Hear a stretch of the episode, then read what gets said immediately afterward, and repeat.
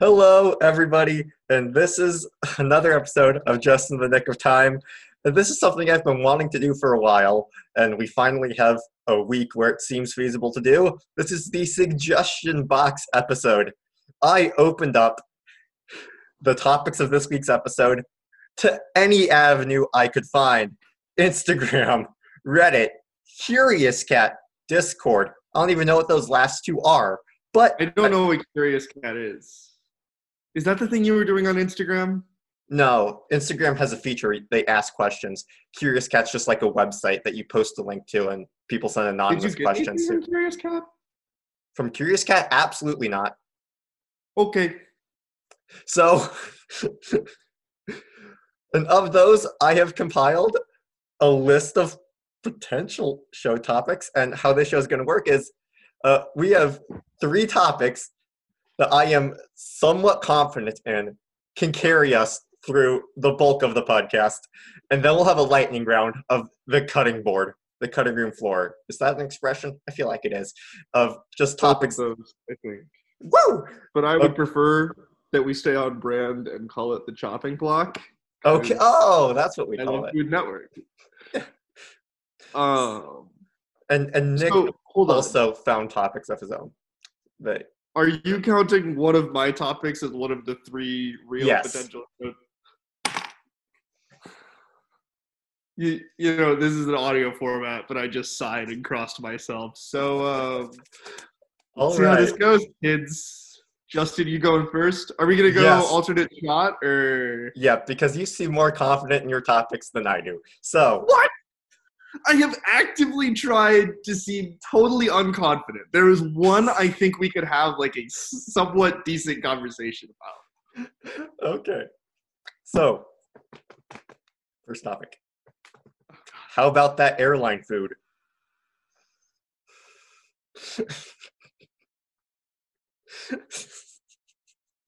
You're screwing with me, right? Nope, that's what I'm leading off with.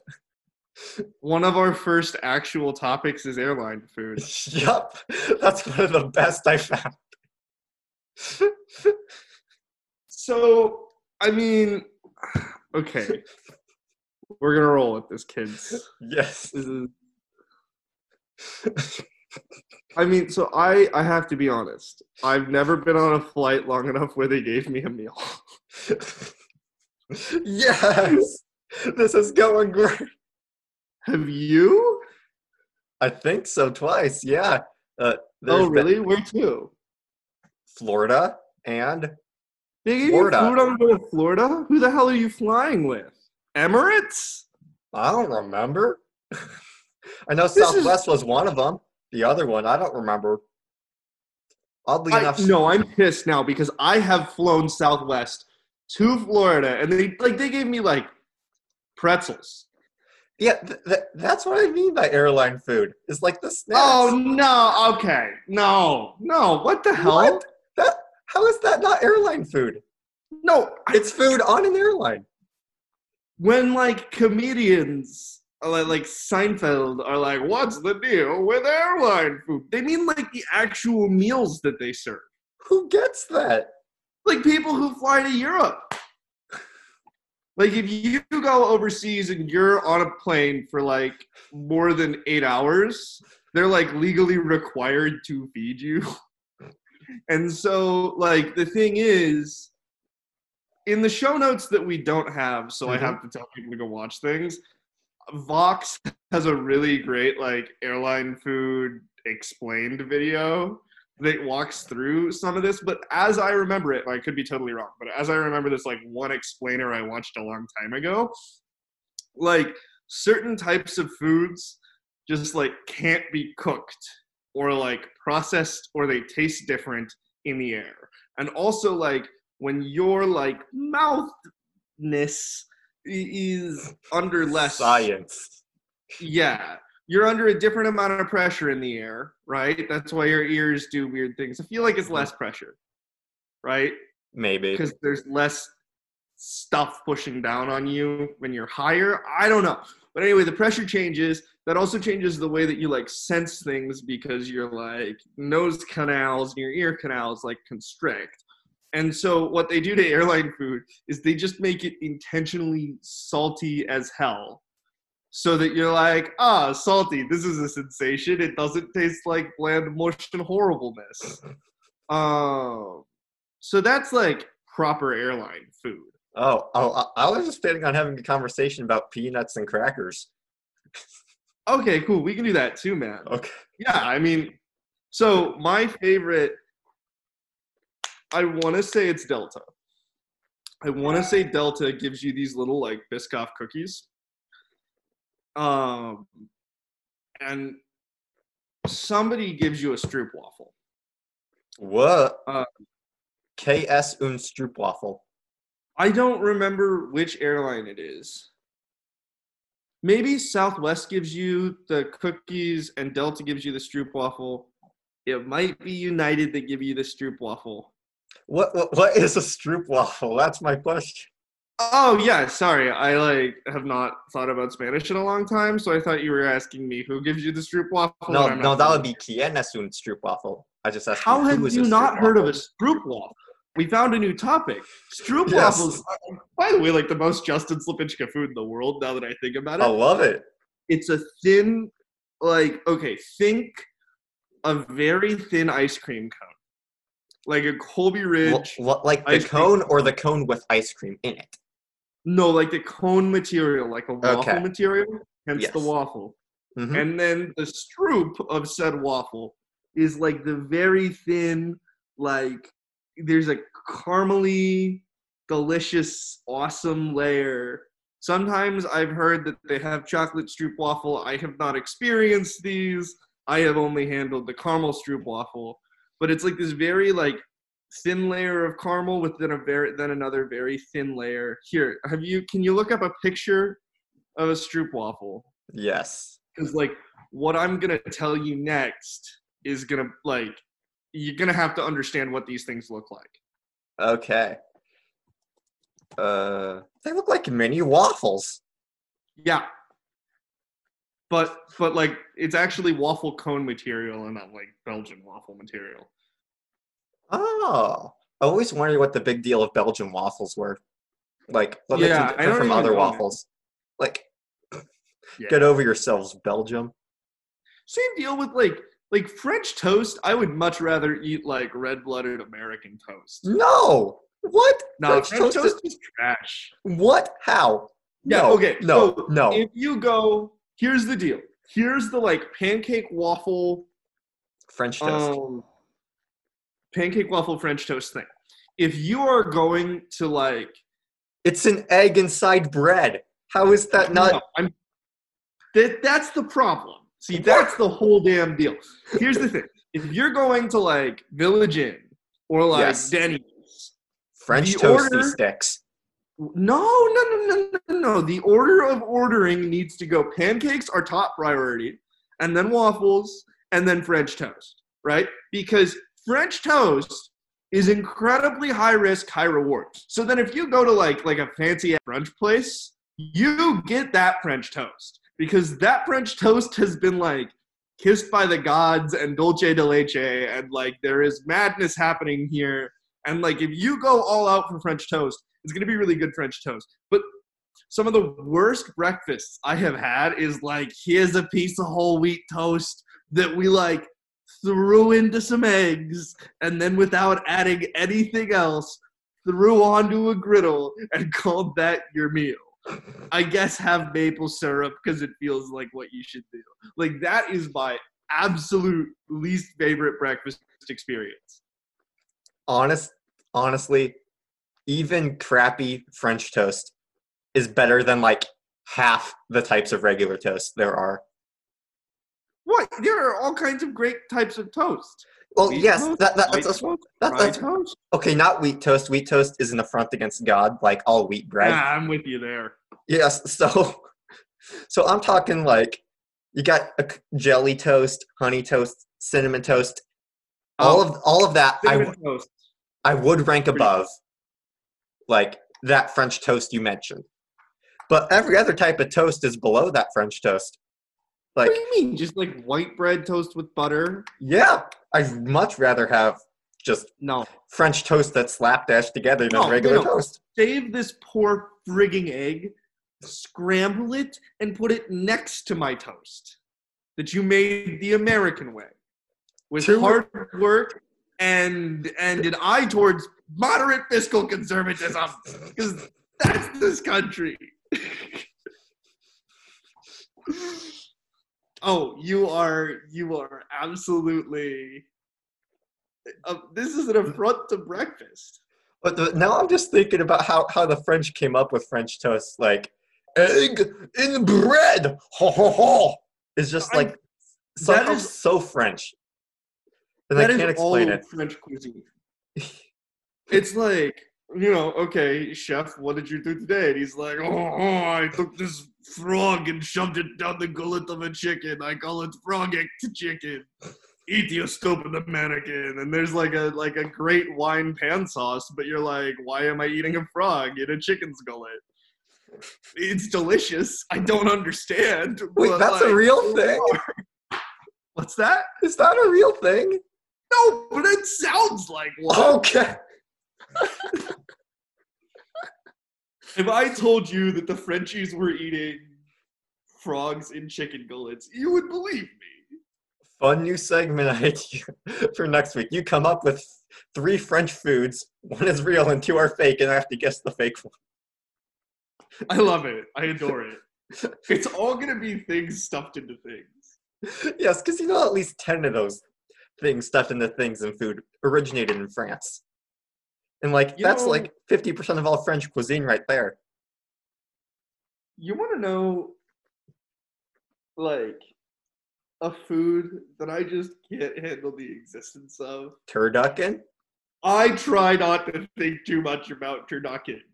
I try not to think about someone's crazy cousin Eddie, who's like, well, the turkey was pretty good last year. But what would make it better? We put a duck inside it. Who wants meat stuffed into meat? Stuffed into meat. And then who's like, oh, no. This duck we're roasting inside a turkey. That's not far enough. Now we're going to put chicken. So, and then here's the thing. Here's the thing, Justin. Mm-hmm. It's one word. It starts with a sal and ends in a manila.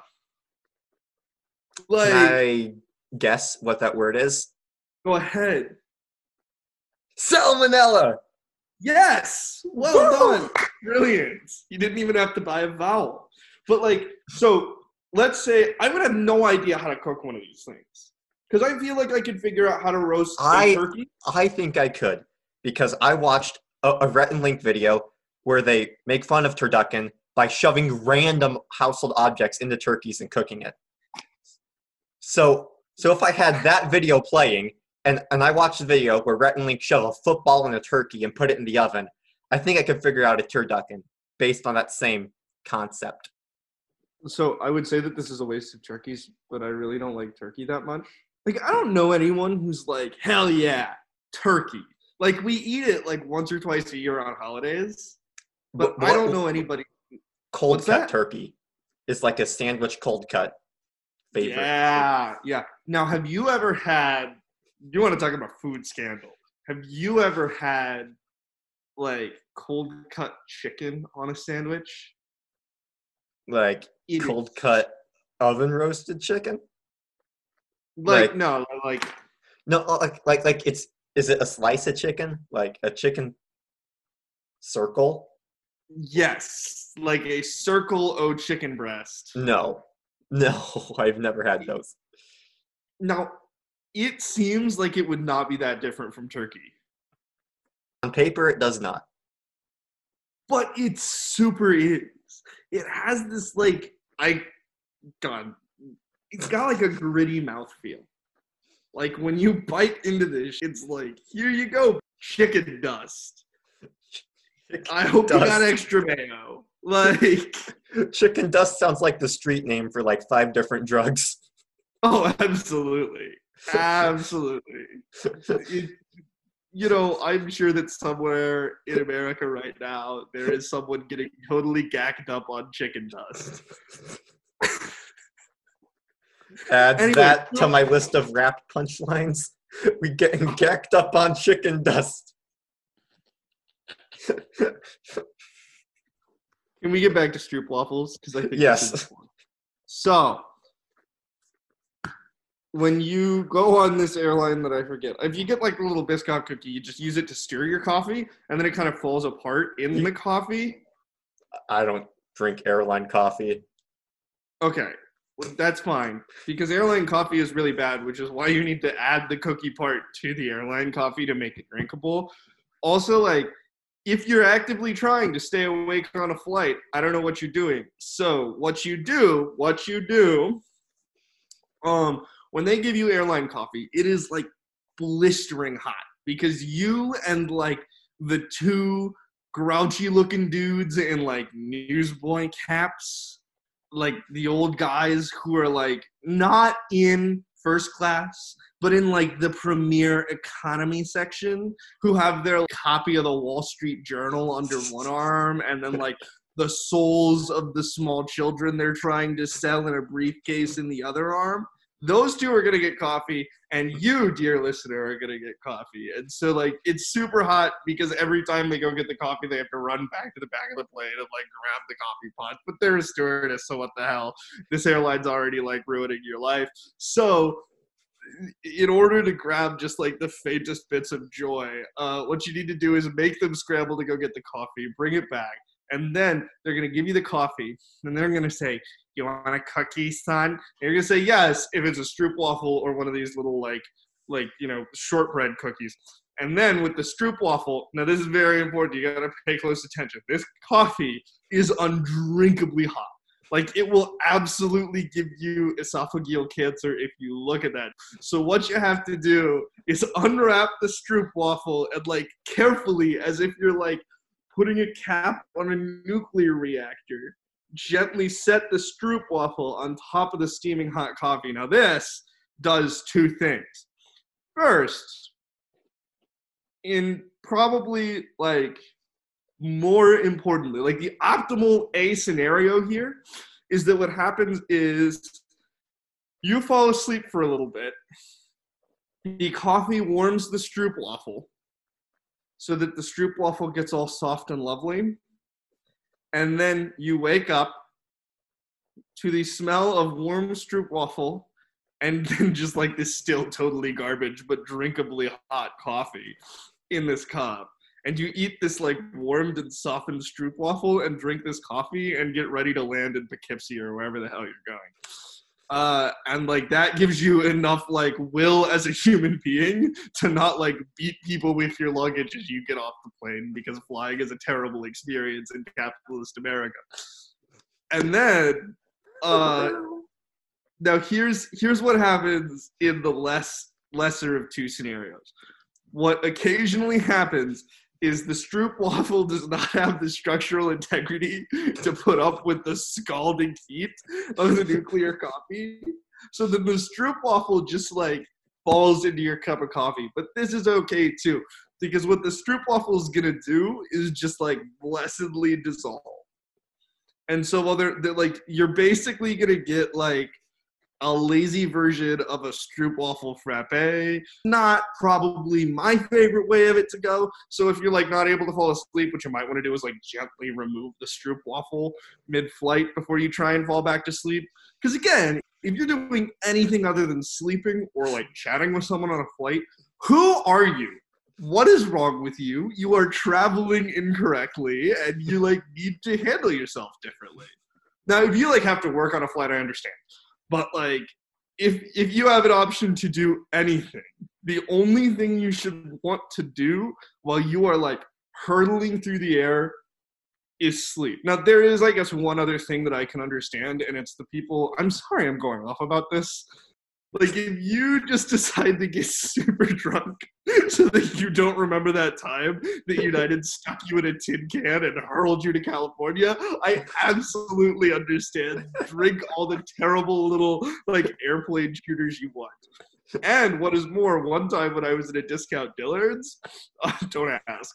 One time when I was in a discount Dillard's. You can't lead with that and expect me not to ask. Okay. Explain yourself. Then I will explain the store. What I saw in this store, which I guess helps with the next section of this, what I saw in the store was a coffee table book that explained how to make cocktails with only the things you have at your disposal on an airplane.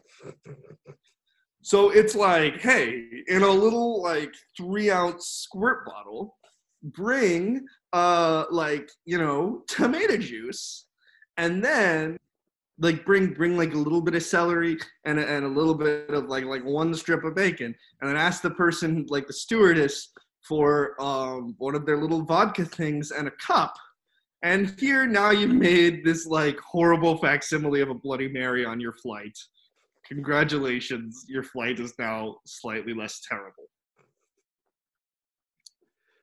So the Ballad of Discount Dillard's.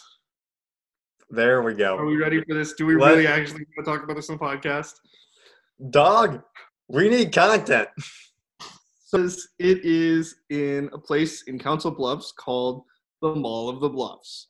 Now, if you haven't heard of Council Tucky, which is what we call Council Bluffs, if you haven't heard of Council Tucky, congratulations, your life is better for it. If you ever have a reason to go to Council Bluffs, find a reason not to be there, unless you're like going to see a political candidate, or you are a political candidate seeking office and running in the Iowa primary. And even then, Cedar Rapids is nice this time of year. I'm just chilling in Cedar Rapids. What? If you know, you know. Okay, I don't. But okay. Fun game. Guess you said that sentence. I'm just chilling in Cedar Rapids. Who said that sentence? They became a meme for it. So who? Are they a politician? Should I answer this? I will, yes. Okay. I'm going to guess Andrew Yang. Hillary Clinton. To saunter back to track here. Mm-hmm. Ghetto Dillard's, which is in Council Tucky, is in this place called Mall of the Bluffs. Mall of the Bluffs has many lovely stores.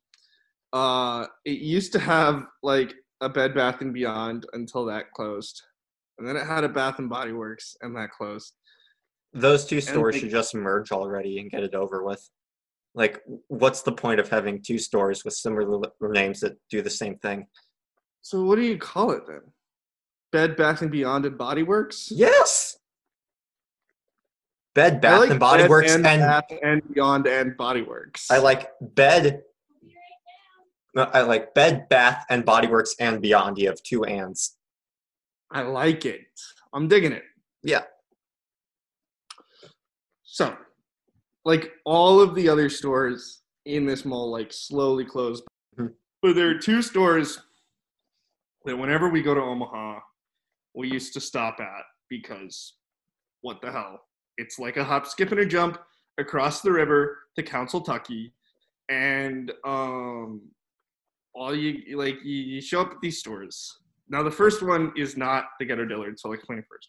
The first one, the name of the store is called It's $5. Is it $5? Everything in the store on like Sundays when they get shipments in. Does that include the store itself? Because I could buy that whole building and be a rich man. So I asked a lot of these questions when I went there the first time. And my significant other at the time got really tired of me asking dumb, punny questions about whether or not I could buy the store. So, I don't know. I didn't figure that out. But what I did learn is what they do is they, purchase in bulk from Amazon crates of returns that Amazon cannot legally sell in any capacity that is not wholesale again. So when you walk into this store, it is just this giant, have you ever been in a Kmart that is very obviously about to close? So all the stores, all the shelves have been ripped out, all this stuff is, and there's four shelves on the walls, and the rest is just an open expanse. But in this open expanse, they have placed just crates of random. So anything that's been returned to Amazon, it's there. That Amazon's not allowed to sell again. So Amazon can't resell a used iPad if it gets returned. But some of them are like accidentally bought. And so they return them and they still work fine. And you can buy it at it's $5 for $5. Woohoo! That's a deal. Yeah. So it's $5 is actually kind of cool. Like I bought $50 worth of beard oil for $5. But then what they do is throughout the week, because everybody shows up on the Sunday and they pick through all the cool stuff. And then throughout the week, they progressively lower the prices. So on Monday, it's $4. On Tuesday, it's $3.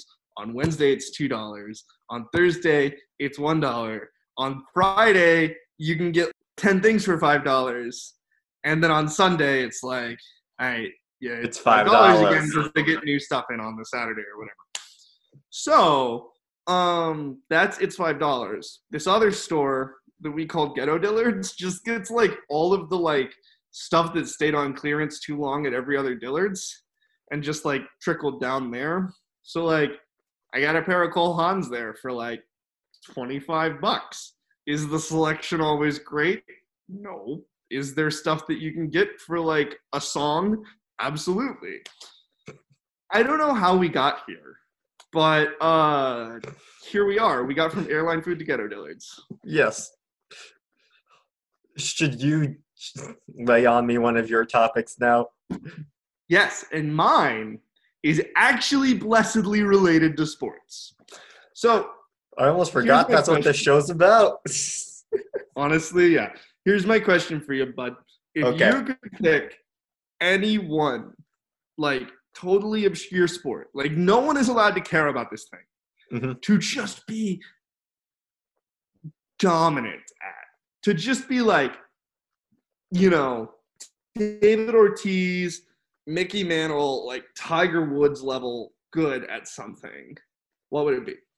But it can't be a real mainstream sport. We can't care about it. Razor scooters. I want to be good at doing tricks at that. I want to do flips, bar spins, tail whips, and just be the best scooter trick person ever. I like that.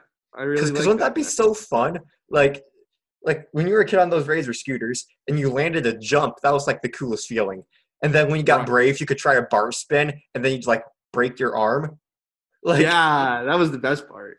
Yeah. Imagine being able to just do that. And right. Oh, I would love that. Crazy good at it. Mm-hmm. And you just see kids riding on the Razor scooters and doing nothing. And you just backflip off a curb and be you'll never be as cool as me and just scooter off in the distance. I want that. Yeah. I want to see a scooter or half pipe competition. They probably exist. I know people do scooter tricks. I have seen them on YouTube. Right. Never has somebody looked so cool and so dorky simultaneously, but that exists. Mm-hmm. For me, if I was going to pick a sport that nobody cared about and I got to be really good at it, it would be dune buggy racing. But because a lot of people use that as a step up in racing. It's oh, you start on these machines and then you move to this and then you move to this and then you're on rally cars, right? Mm-hmm. Not me. Here's what I want. I just want to be really good at the random dune buggy rally racing, and I want all these rally car people to be "Yo, dude, you ever thought about actual rally car?" And I want to be "What did you just say to me? What did you just say to me? I respect the buggy, Dave. I respect the buggy." And I want to be so adamant about not leaving this very low tier racing circuit and just win every single year. And so that and then I want to Bobby Jones. The second I start making any money out of it, I'm not doing this anymore. I don't want anything to do with it. I will not be the world's first dune buggy sponsored by Monster or Rockstar or whatever. I am getting out. I refuse to kick at one X Games and then never show up again. This dune buggy's not even in the X Games, I don't think. It's not? Okay. I don't know the dune buggy world grand championship. I don't even know. I want to be really good at that. But this guy's name is Paul McBeth. Have you heard of Paul McBeth? Is he Macbeth from the Shakespeare play Macbeth? He is not. That would be Macbeth. This is Macbeth. No. Spelled with MC. Yeah. This guy is indisputably the Tiger Woods of disc golf. He is the world's best disc golf player, like by far. Let me read you the first bit of his Wikipedia page. Paul McBeth, born July 9, 1990, is an American professional disc golfer from Huntington Beach, California. He won the PDGA World Championship 4 times in a row in 2012, 2013, 2014, and 2015. Okay. And again in 2019. McBeth, making him a 5-time champion. McBeth was the top-ranked player of the PDGA in 2015, 2017, 2018, and again in 2019. He turned pro in 2008. Now, how much money do you think this man has made as a professional disc golfer? His total career earnings, the best of the best. Give me a ballpark. What do you think he's made? This could go one of two ways. Either I extremely low ball it to disrespect the sport of disc golf, and it turns out that he is actually a multimillionaire in this hotshot world of underground disc golf. Or you think I'm thinking he's a hotshot millionaire in this underground world of disc golf, and then I'll low ball it. This is why I love this. So I am going to say, and this is just his earnings in disc golf. No sponsorship deals, nothing. Just earnings. Purse takings. Since 08. Yeah, he turned pro in 08. To now, I'm going to say $300,000. Really, really, really close. $484,105. And 9 cents. 9 cents.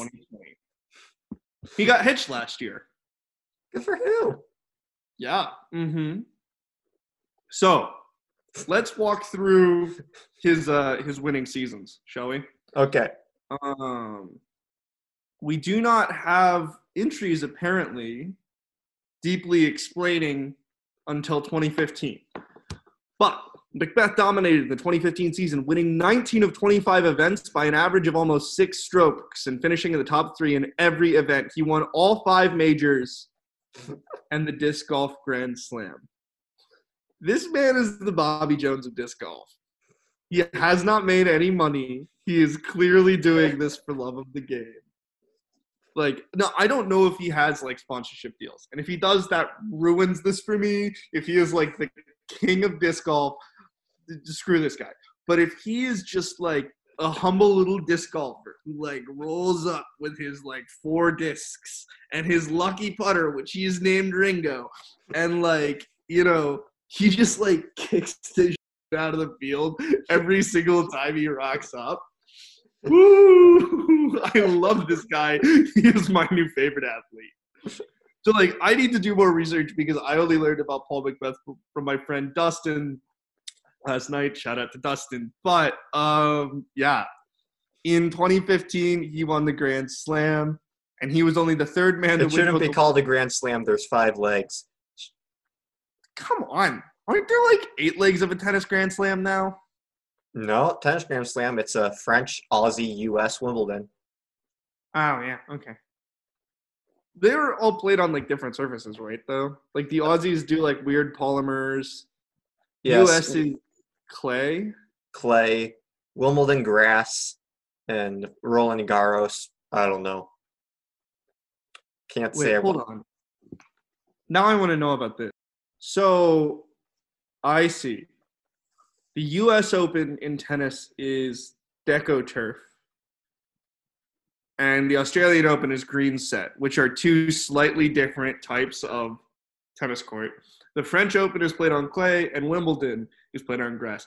I feel like I could learn to play tennis on grass. I would have no idea how to play on clay.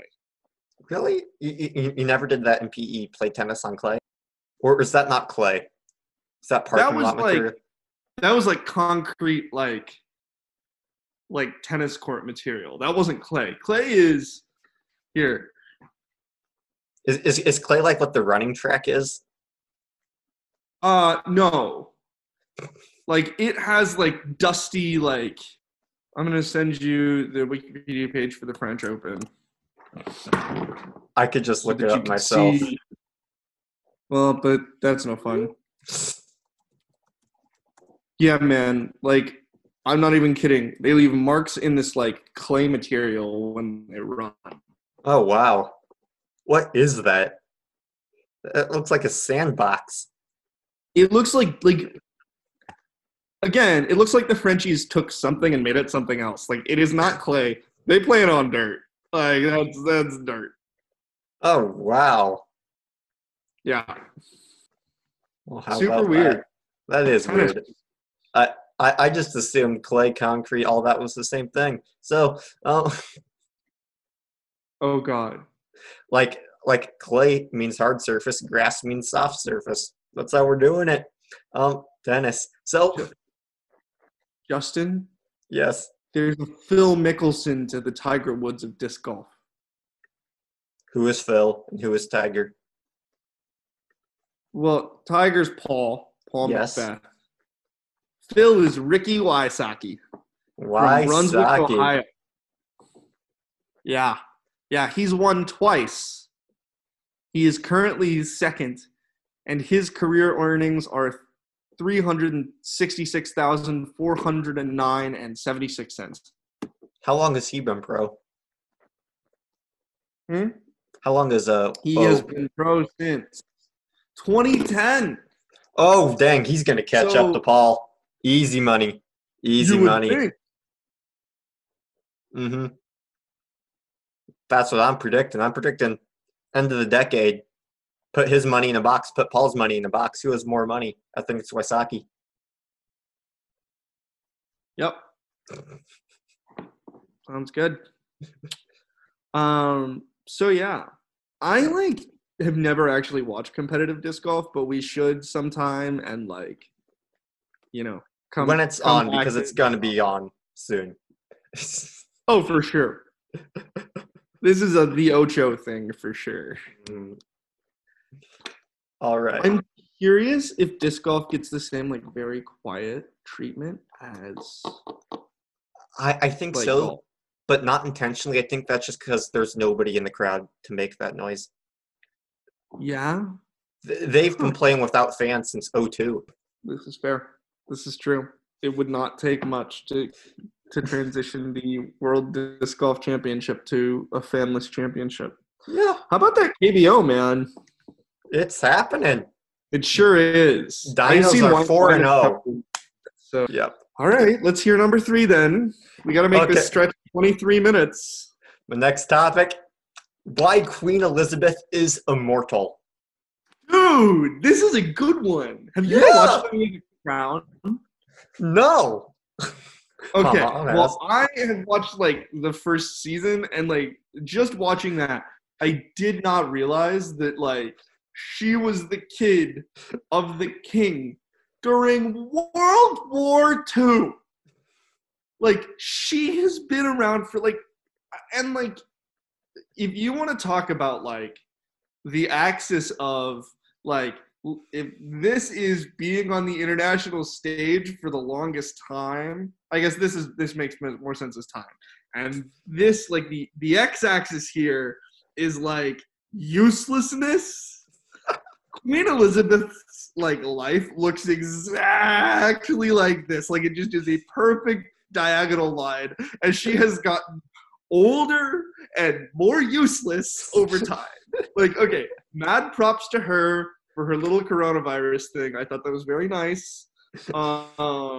And, thoughts about monarchy and the way it is used to, subjugate the masses and, used as a capitalistic tool to, sate people from, systemic change aside, like I can you could have just said monarchy.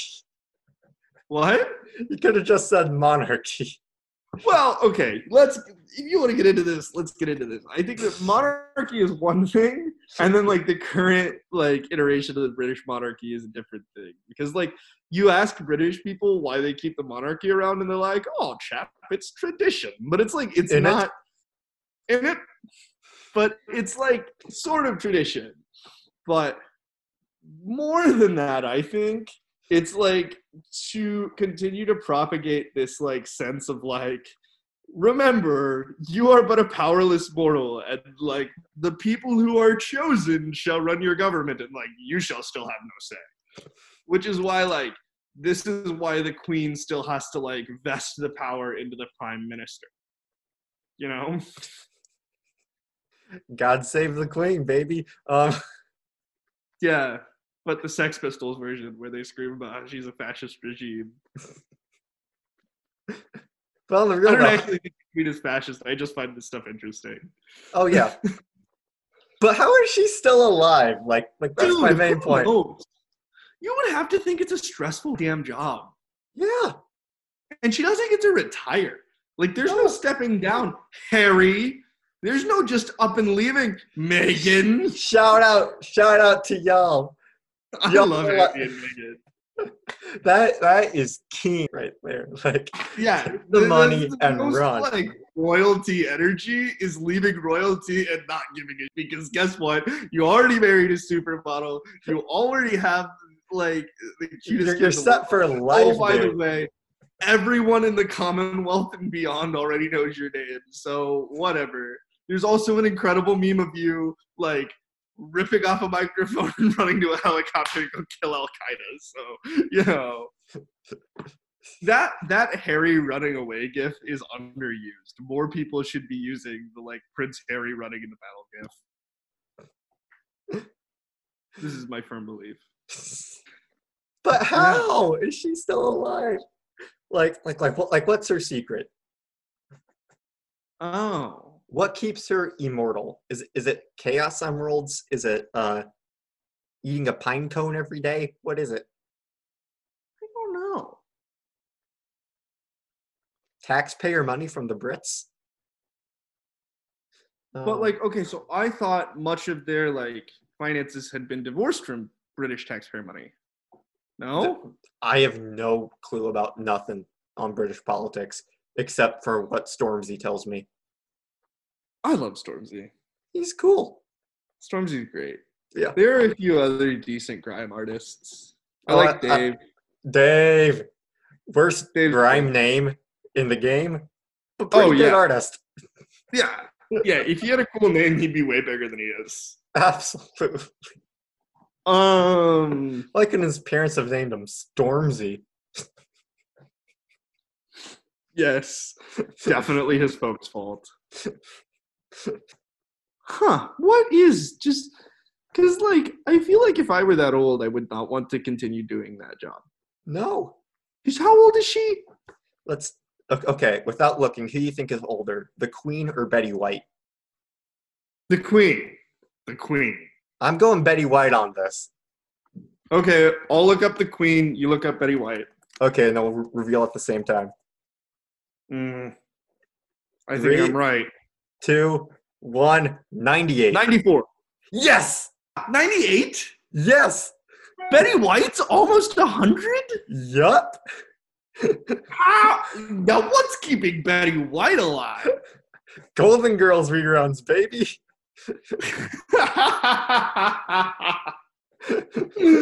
Oh, God, you're right, and I hate it. Thank you for being a friend.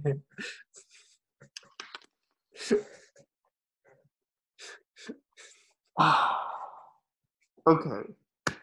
I'm not going to say Golden Girls because I don't actually think it's the answer to this, but if you could just remove one show that was ever made so that it, like, had never happened, what would it be? Ooh, good question. I'm not going to say Golden Girls, but because I do have a good memory of that, because it came on every night after we were done watching Full House. and that as soon as we heard the first line of the theme song, we would turn off the TV. So it's a love to hate thing. It is. So I'm not gonna say that. Gosh. What TV show has made? I know mine. Go for it while I think.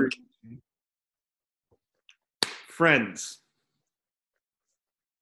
The world would be a better place if Friends hadn't happened for like so many reasons. So one, like, I think Friends was on NBC, right? I think so. So Friends was on NBC at the same time as my favorite show of all time. And it like which is for time, for what? What's your favorite show of all time?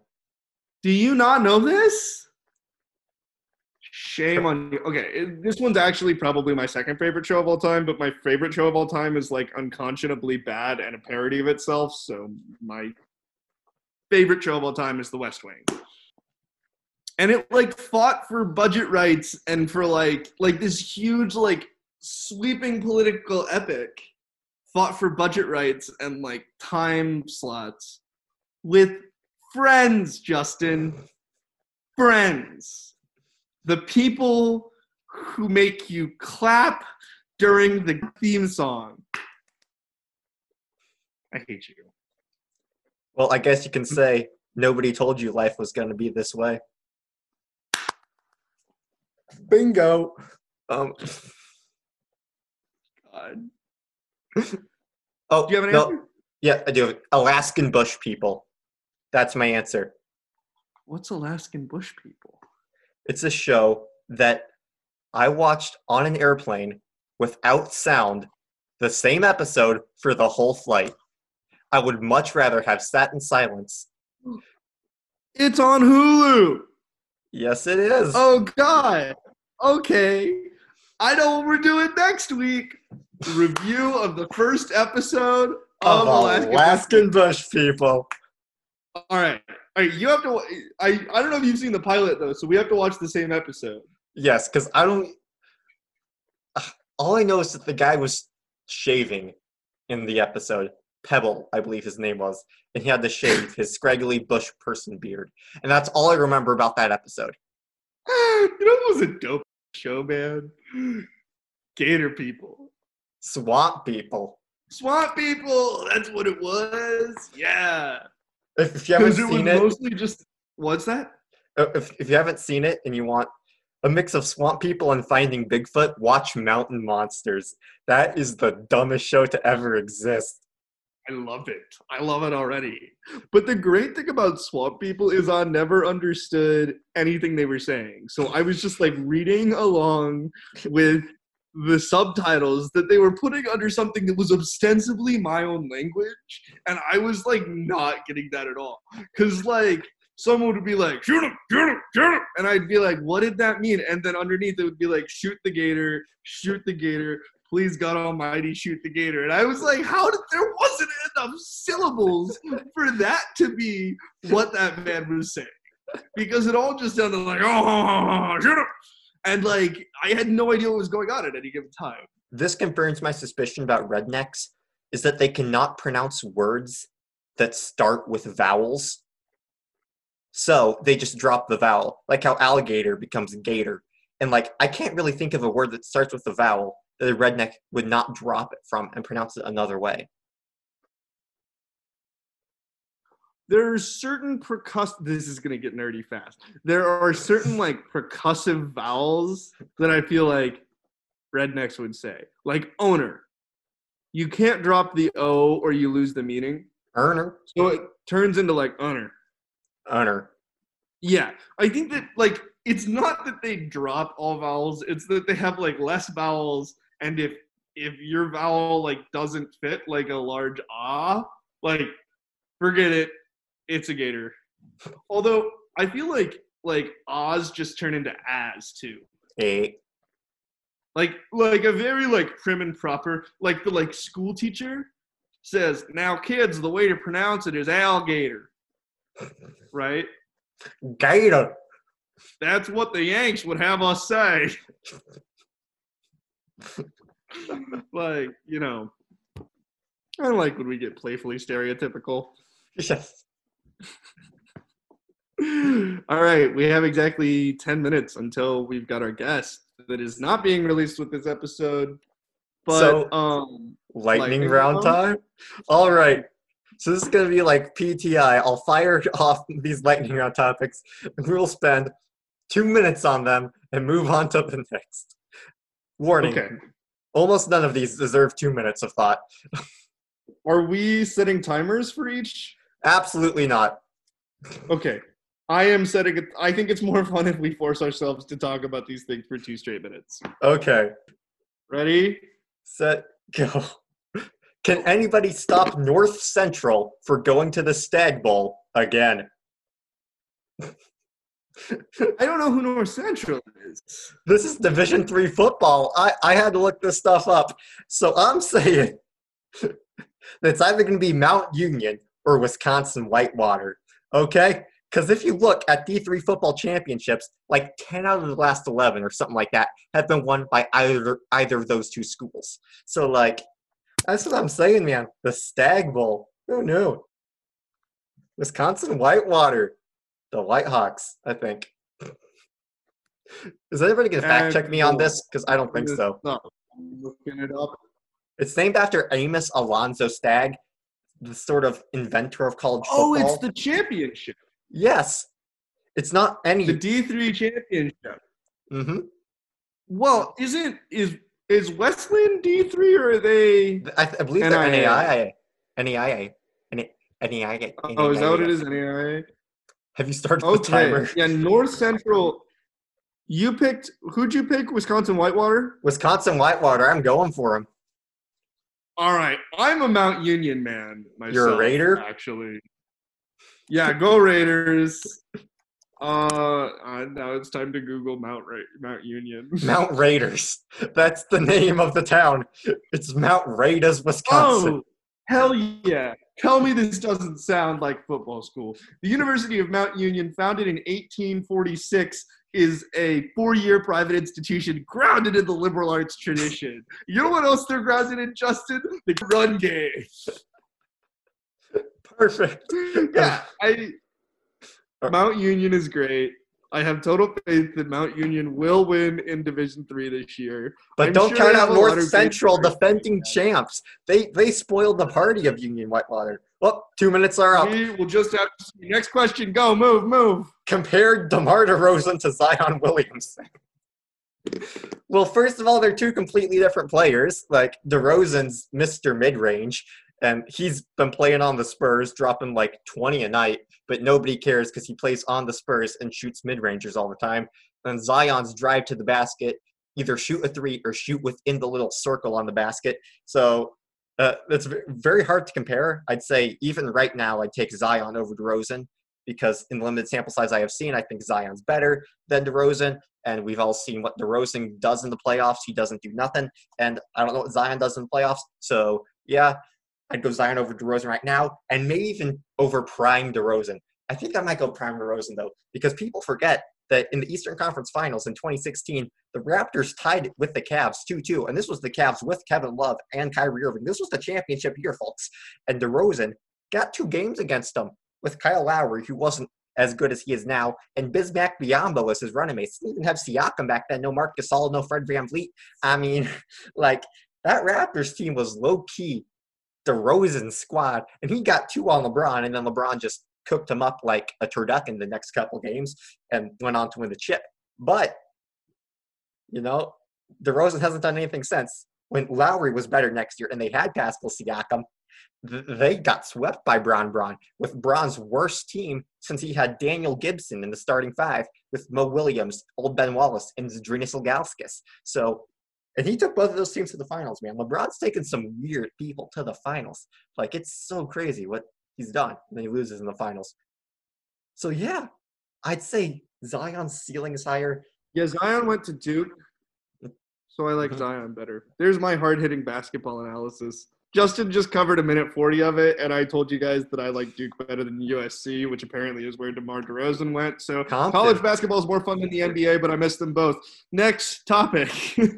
play Valorant for 3 hours, and the podcast is just heavy breathing and clicking noises. Play what? Valorant. I have never heard of that. Let me look it up. I'm scared. Did you get this one from teenagers? Yes.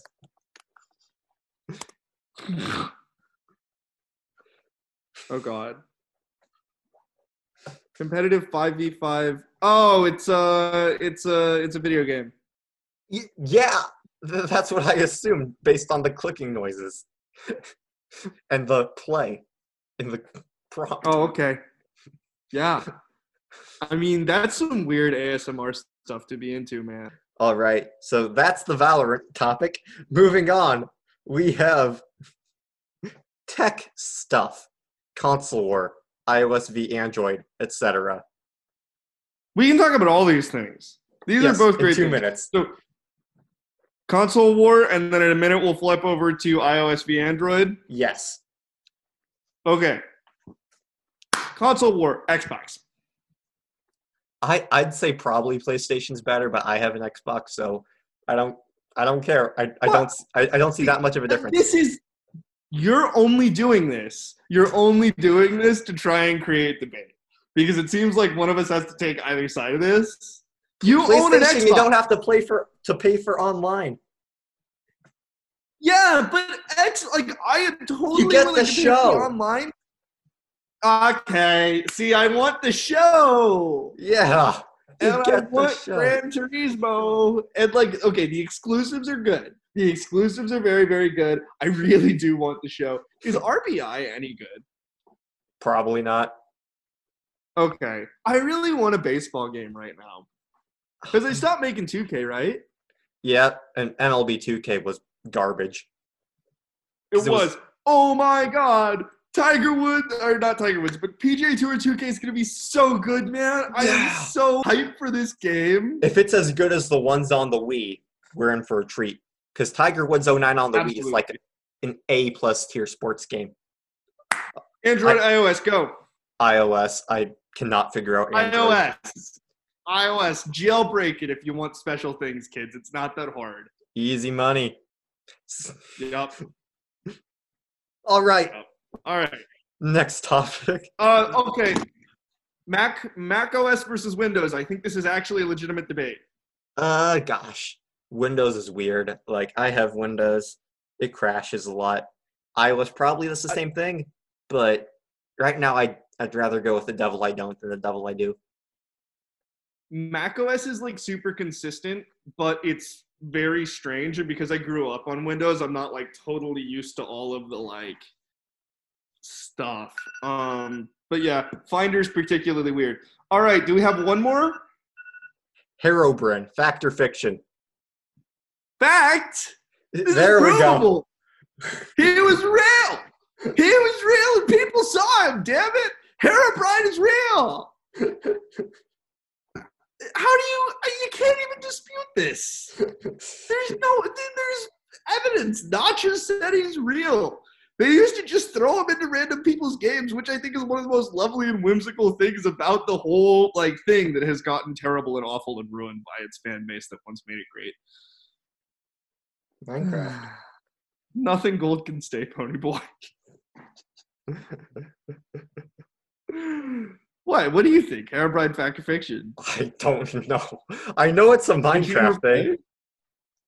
What? Did you not play? No, I tried. It's just not my thing. How is it not your thing? It was our generation's thing. I didn't see the point in doing anything in that game. You just... That hurts my heart. That's what I loved about it. No one was telling me what to do. I got so tired of video games that were hello, dear hero. You must quest forth now to Gondor to find the Jarl's beard. And it's I don't want to find this guy's beard. I just want to, blow shit up and make things. And then Minecraft was hey, there's a sheep over there, bro. Some wood you can hit. And, that was the whole thing. It was boring. It got old after 20 minutes. You're no, because you're boring. That's what it says about you.